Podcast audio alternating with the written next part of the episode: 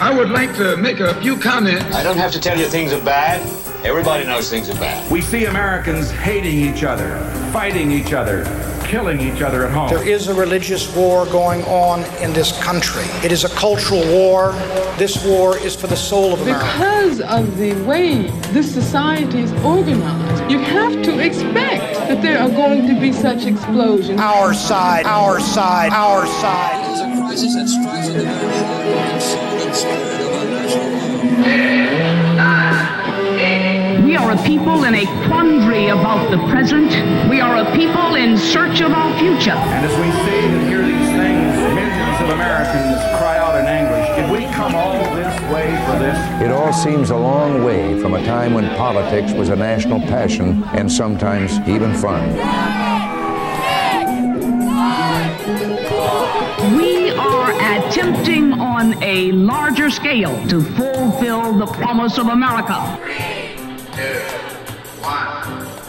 We are met here as Americans, not as Democrats or Republicans, to solve that problem. Welcome to the Pothole Problem Podcast. I'm your host, Jack Miller, and this is episode 28. And as episode 28, that means that I'm getting very close to the end of my first year of podcasting. There are a planned 30 episodes in this first year. I've been doing one every week during the Portland State University term, taking winter and spring break off, and I'm about to take summer break off. After today's interview, there will be two more episodes, but this is the last of my guests for the season. My guest this week is Sonia Montalbano. She's running for a judicial position in Multnomah County. It's unusual for people to be running for judge in a contested election, and a big part of what she talks about in the first part of the interview is what is unique about judicial elections. So I won't anticipate what you're going to learn in the interview about that process, but I will talk about some things that we didn't get to discuss, which is how do people get to be judges and why is it so unusual for there to be a contested judicial election? There are plenty of elected judicial positions. On my ballot, there are 20 judicial races. However, only three of those are being contested. Two of them have two candidates. Sonia's race has six candidates.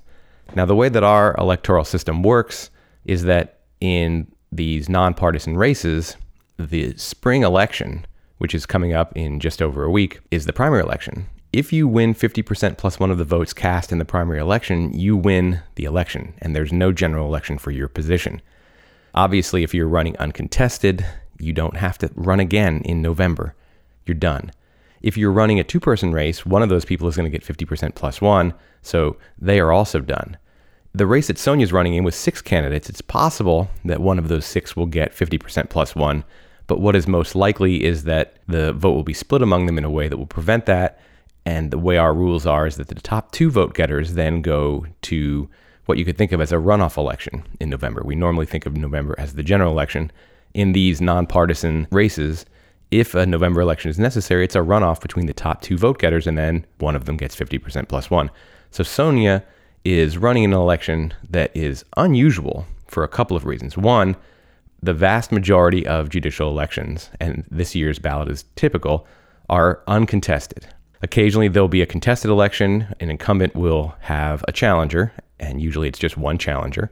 What's rare about the race Sonia's in is that it's an open seat, and it's an open seat that is going to be elected instead of appointed. And here's the strange thing about our judicial electoral system is that all judicial positions in Oregon are elected.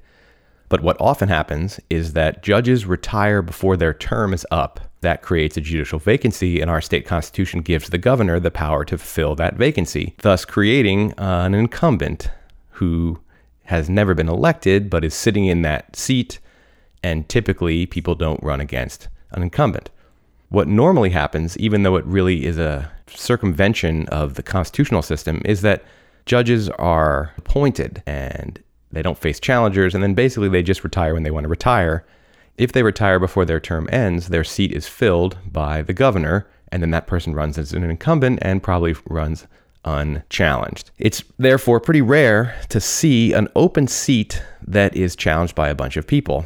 And one of the reasons why this is an open seat is because the judge who held this position decided that he was going to stay in his chair until the end of the term rather than retiring early and giving the governor the ability to create a new incumbent who would probably run unopposed. It's just an indication of what goes on in a system where we have judicial elections all the time. Every judicial position is elected, and many people don't even realize this, partly because so many of those races are unchallenged. And so you see it on your ballot and you don't even probably fill it out. Why would you bother filling out a one person race? It seems ridiculous. Also, our national judiciary is filled entirely by people who are appointed by the president. And so we're familiar with, at the level that most people are familiar with government at the national level, we're familiar with non elected judicial positions. But in the states and counties, almost all judicial positions are actually elected in the United States. So democracy goes into the judicial branch everywhere but at the federal level. And that's just not a feature that's very familiar. But as you can tell from the way I've described the way the system goes here functionally, not formally, but functionally, is that for the most part, judicial positions get vacated by retirement and the governor fills that and that creates a new incumbent who does have to run for reelection. But when you don't have to run against anybody, you're not really an elected official. Sonia is actually running in one of the rare contested elections 20 judicial elections, only three of them contested. Two of those are going to be decided in the primary because there's only two candidates. So it's an unusual situation. That's a lot of poli sci civics for the introduction to this particular episode. I'm not sure it's such a great idea, but there it is. And I'm going to get off of that by getting into the interview.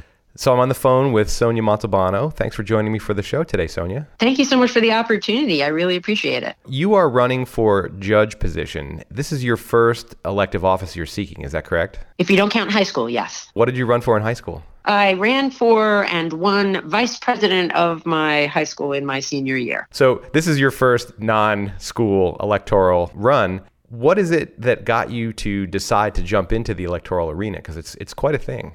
Well, it, I, yes, it is. And it's a very unusual situation.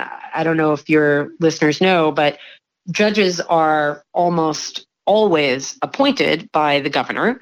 That's how the process works. There's a number of hoops that you jump through. I have gone through that process once before. But an election, especially an open election, the last time there was really an open seat was 12 years ago when uh, now uh, Judge Cheryl Albrecht was elected and she made it through the primary. She was one of the top two and then she won in November. In this circumstance, I had put my name in to be considered for appointment the next time that there was a, an open position.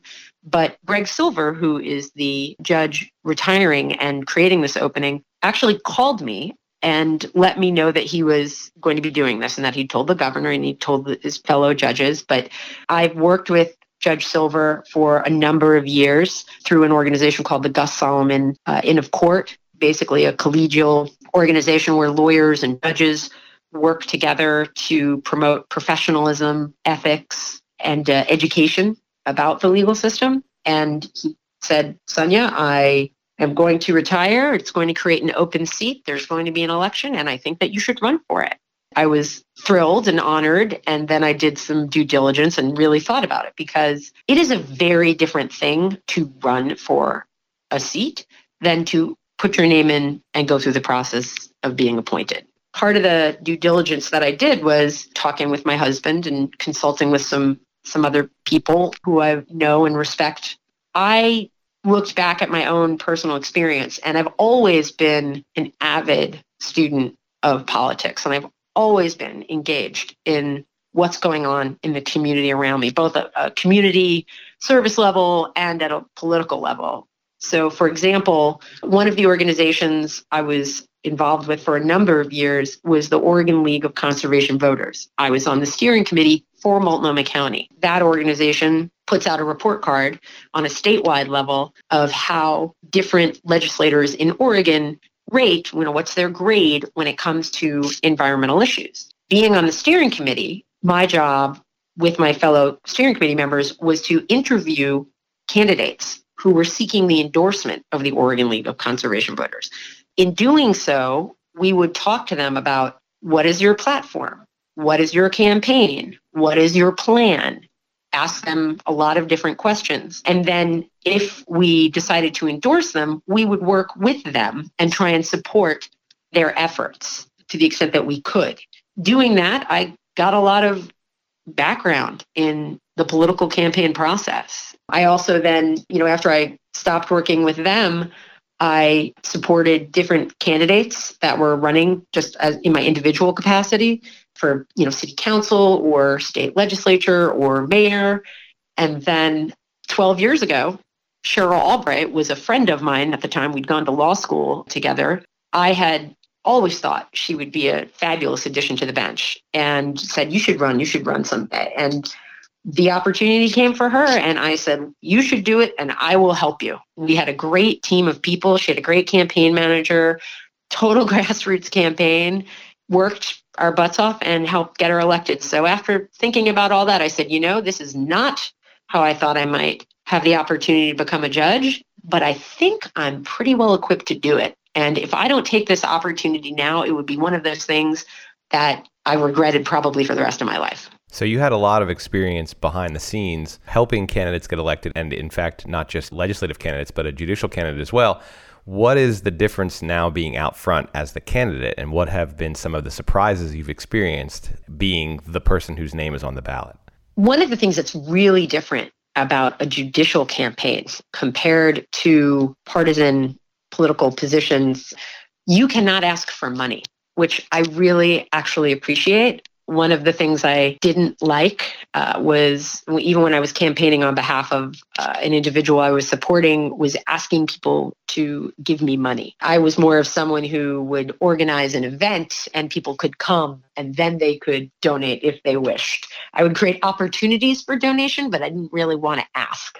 So you can't do that as a judicial candidate. And that is frustrating on some levels, but also I'm really grateful on other levels. Right. It takes away one of the most obnoxious tasks of politics is asking for and raising money. How do you fund a campaign then? I contribute some of my own money because if I'm not going to believe in what I'm doing, I shouldn't expect anyone else to. Also, uh, there's a committee of individuals who have committed to supporting me. They go and fundraise, you know, for, for the benefit of my campaign. What have you found that the voters are looking for in a judicial candidate? Most of where my perspective of what voters are looking for in a judicial candidate comes from my work as a lawyer.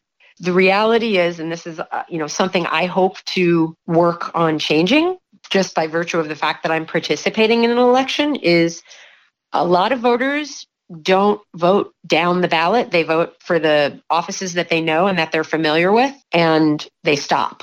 Judicial races are pretty far down on the ballot. So, uh, you know, when I announced to a number of people, hey, I'm going to be running for this position, I was disappointed, but not entirely surprised to hear how many said, really? Judges run? And it's like, yes, there are actually occasions when when this does happen. Because even when you run for reelection, they're almost always unopposed. And so people see there's just no one running against them, they don't pay any attention to it. What are the challenges of being a candidate in this particular kind of race? You can't raise money directly. Are there other campaign laws that restrict your activities, or is that the only restriction? There is a judicial code of ethics. If you're a candidate for a judicial position, you have to follow the code of judicial ethics. One of the things that you may not do as a judge or a candidate is take a position or advocate on behalf of a candidate or a ballot measure that you believe in. You know, you really have to divorce yourself from the political process. And I have to say that that was, you know, you asked me earlier, what what are, what was your thought process? Why did you do this? And I had to think really hard about that. Being someone who has been involved in politics for as long as I have been. I mean, this is something I've been made aware of, you know, since I was a a kid. My dad used to read the paper and talk to me about what was going on and who the president was and how, how it worked and who our local representatives were. It was just something that was always discussed and we were aware of it. And so I really was like, well, okay, I can't do that. That's a big challenge to me. That's different from what other people have to go through. How do you speak to voters and potential supporters? You know, you can't talk about issues. What do you do? It sounds really weird. It is really weird. But what you can do is you can take positions as they relate to the judiciary, the law, not law in the sense how a law should be interpreted or how it could be changed.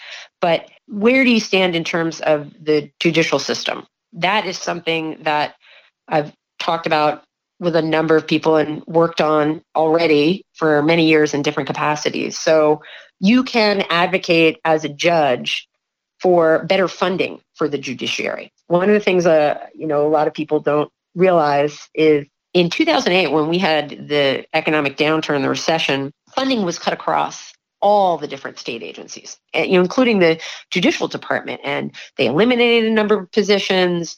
People were sharing staff. They shut the phones down. They were open two hours a day because they didn't have people there to answer the phone.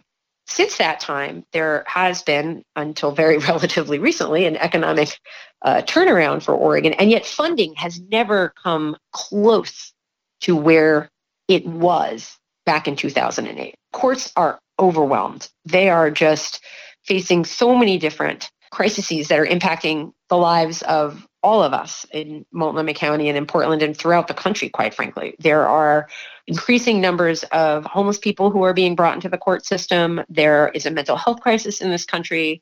Opioid and addiction issues are on the rise. And all those people end up in the court system. Not all, but a lot of them end up in the court system. So the courts are overwhelmed. You can let the public know and the voters What's your approach to that? Well, I'm certainly going to work towards increasing funding for legal aid. That's something I've been a supporter of for many, many years, uh, working with the Campaign for Equal Justice uh, on their advisory committee, helping them raise funds for legal aid. We, we have such a, a dearth of funds, uh, so many people needing legal assistance, and so few actually getting it. Another thing that you can do is, for me personally, I am someone who when I look at the court system, I see some problems. And I am, if you ask anyone who knows me, they'll say, well, Sonia's a problem solver. Get her in there. She's a workhorse. I'll try and work to figure out a way to fix this. And so, what are the ways that we can get people out of the cycles that often they get involved in the court system and then they just keep coming back and keep coming back? And there are, I think, really creative ways that we can approach these issues for example, we have a drug court, we have a community court where people who are facing some addiction issues or people who commit very low level crimes become introduced to the judicial system and the programs that are in place will allow them to avoid being imprisoned or you know being faced with a significant fine that could really impact their ability to you know make their rent. It keeps them out of the judicial system. What I'd like to see is a houselessness court where what we do similar to the drug court, someone who is finds themselves in front of the court, they're directed towards resources that will help them. And those will often overlap with mental health care resources and addiction resources. You know, another thing that you hear a lot of people talking about, and, uh, you know, I just truly believe in this, is the concept of restorative or trans- transformative justice that's where if a crime is committed rather than making uh, you know a decision based on prosecutor is going to bring charges this person is going to face them there's going to be a trial there's going to be jury this person is going to be face you know significant imprisonment what they will do is if everyone's on board you talk to the victim you talk to the district attorney you talk to the defense attorney you talk to the defendant and you talk to the judge and you all sort of sit down and it's a process that everyone takes part in and it's to really promote healing and a sense that justice is done in a way that just merely sending someone to, someone to jail or you know prison you're not going to fix that problem. You know it's just been found over and over when people participate in that process you have fewer rates of recidivism or repeat offenders. You have people feeling who are victimized feeling that they were really heard and that the right outcome was reached I mean, you think about so many cases where some horrible tragedy befalls a family, a crime is committed, and then you see the family members forgive the person who did the thing to their loved one. And it's because they, I, I think it's because, you know, we recognize forgiveness is important. It helps the victims heal you know and if everyone's on board with it that's something i'd love to see so that's a part of what i can talk about if i'm a judge and i'm elected i will work to develop pilot programs to increase funding for legal aid to come up with creative solutions to the problems that are facing the court.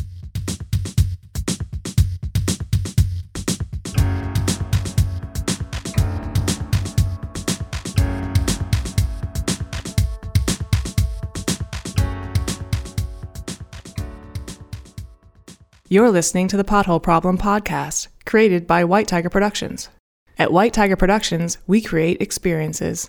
If you have an idea for a podcast, a workshop, or a show of any kind, we'll help you go from concept to execution. We provide creative direction and production support.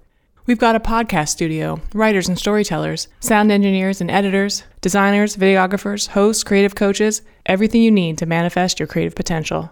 You name it or even vaguely describe it, and we'll take you from dream to finished product. White Tiger Productions.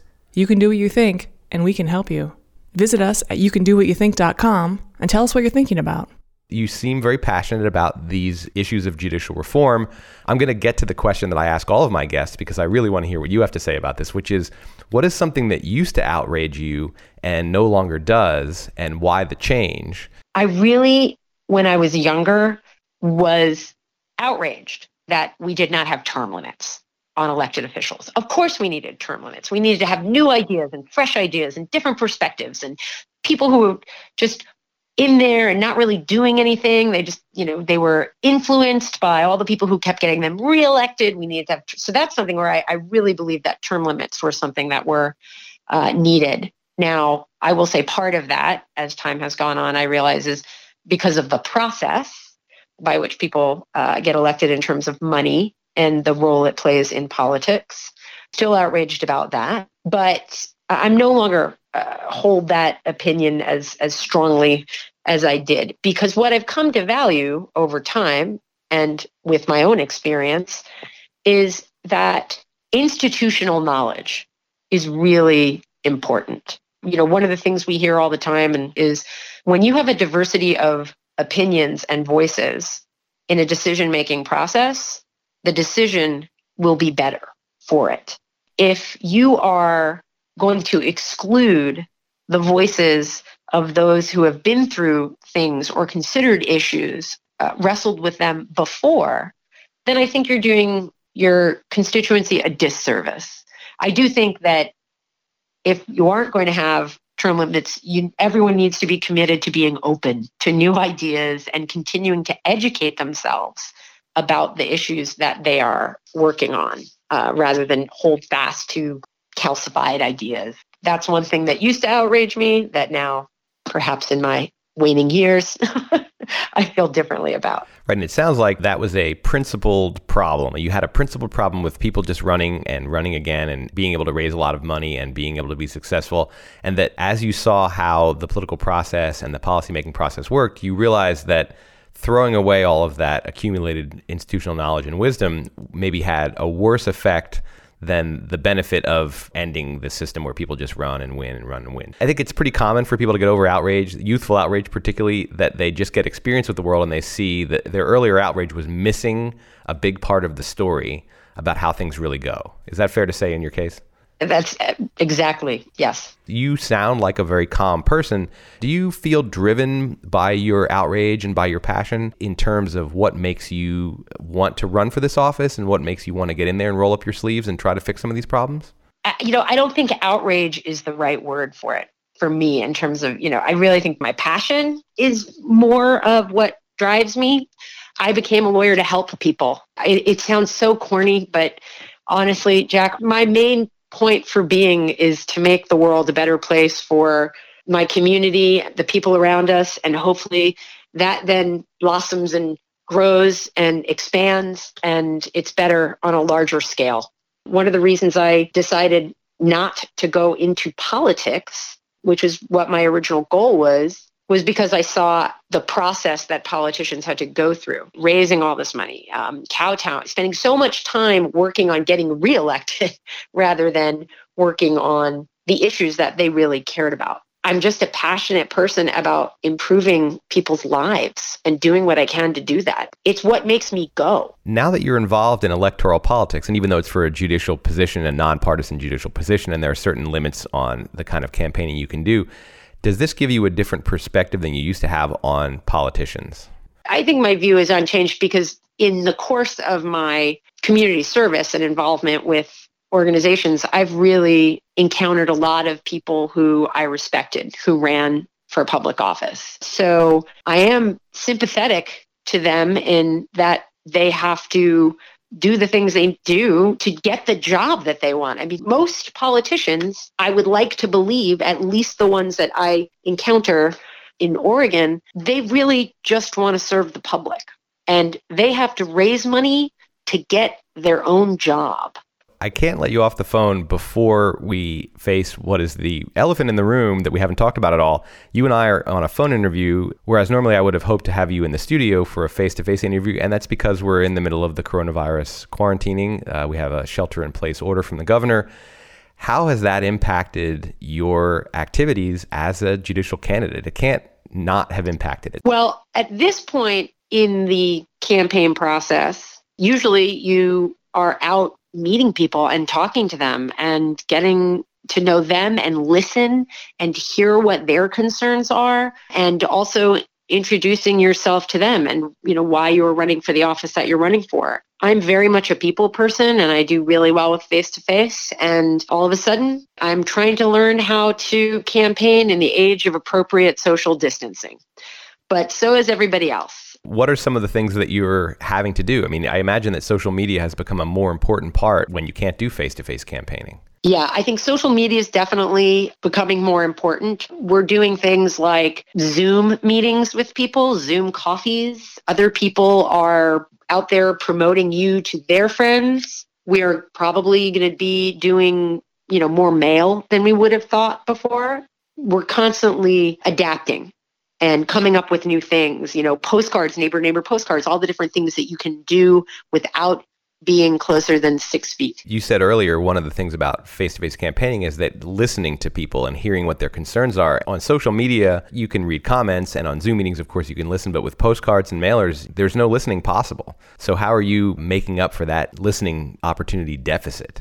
Well, that's what the virtual coffees and the meetings with people will be about. That will be the opportunity for me. You know, as I said, I'll introduce myself, explain who I am, tell me, and then their opportunity to tell me what are their concerns when it comes to someone who is potentially going to be on the bench. As I said, I, you know, same thing that was said when I told people I was running was said when Judge Albrecht ran. You know, she was in a parade in Troutdale and someone said, I didn't know judges ran. I've never met a judge. And so I think it's really important, even if it's just visually, you know, put yourself, not just visually, but visually with an opportunity for an exchange. And it, it might happen on a smaller scale, but, you know, we might figure out a way to make it happen on a, a larger scale. You know, this is really made clear this entire situation is you really need strong leadership. You know, you need someone who can adapt and who can, when they're faced with a, a brand new, unprecedented scenario, assess, take the time, make a smart decision, and make a decision on what you're going to do. Because that's all you can do, right? You can overthink it and hypothesize 90,000 different outcomes and potential routes, but it's, you know, you, you got to take the information you have and you got to make a decision. And, you know, that's what you have to do as a judge. So that's what you also have to do in the era of COVID 19 campaigning. Well, it sounds like, you know, you have a good spirit about it and you are taking the steps that will allow you to do the things that you want to do. You want to hear what people's concerns are, but you also want to spread your message that you are a person who has a particular kind of character and is passionate about these reform efforts. I wish you good luck. I really want to thank you for joining me on the call today. Thank you very much for the opportunity. It was a pleasure.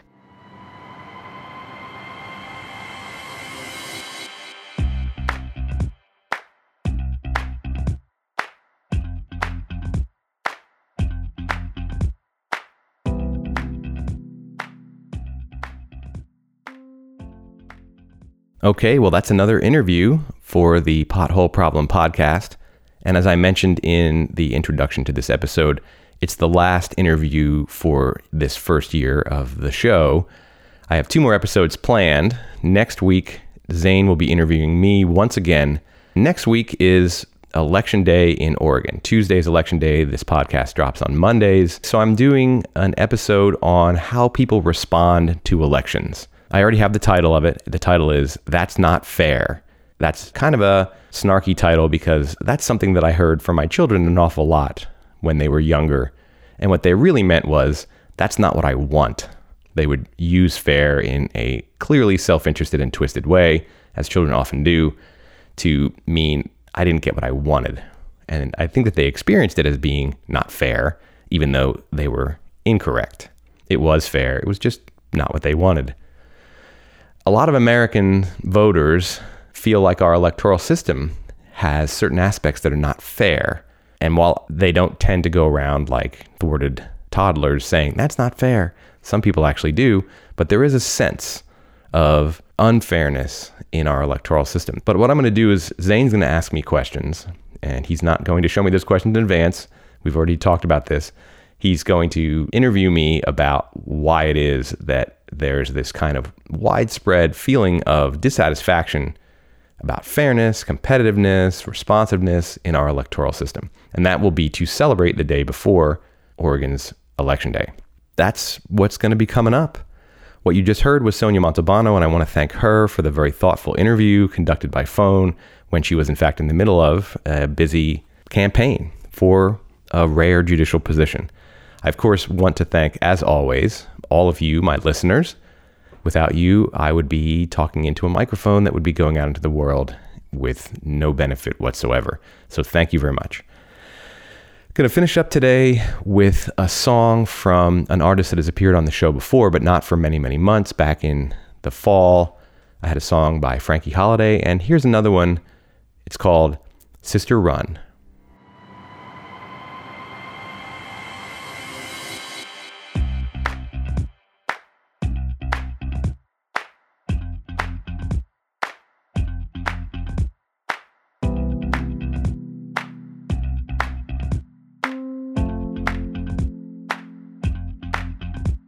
My sister is a flame.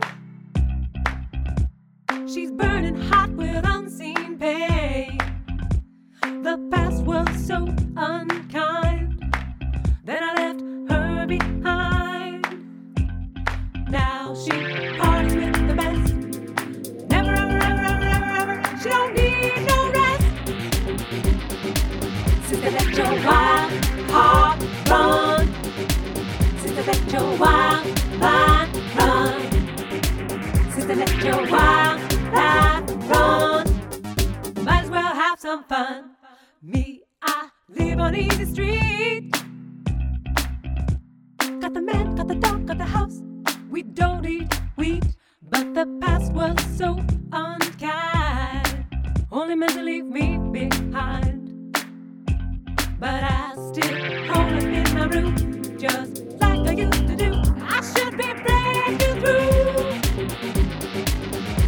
your wild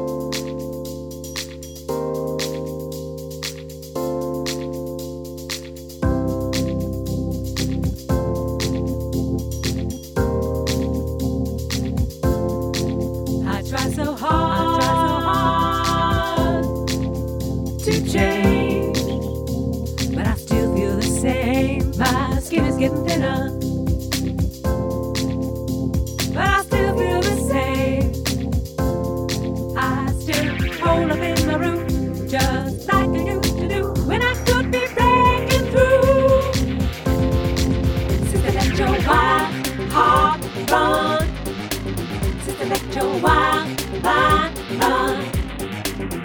Let your wild life run.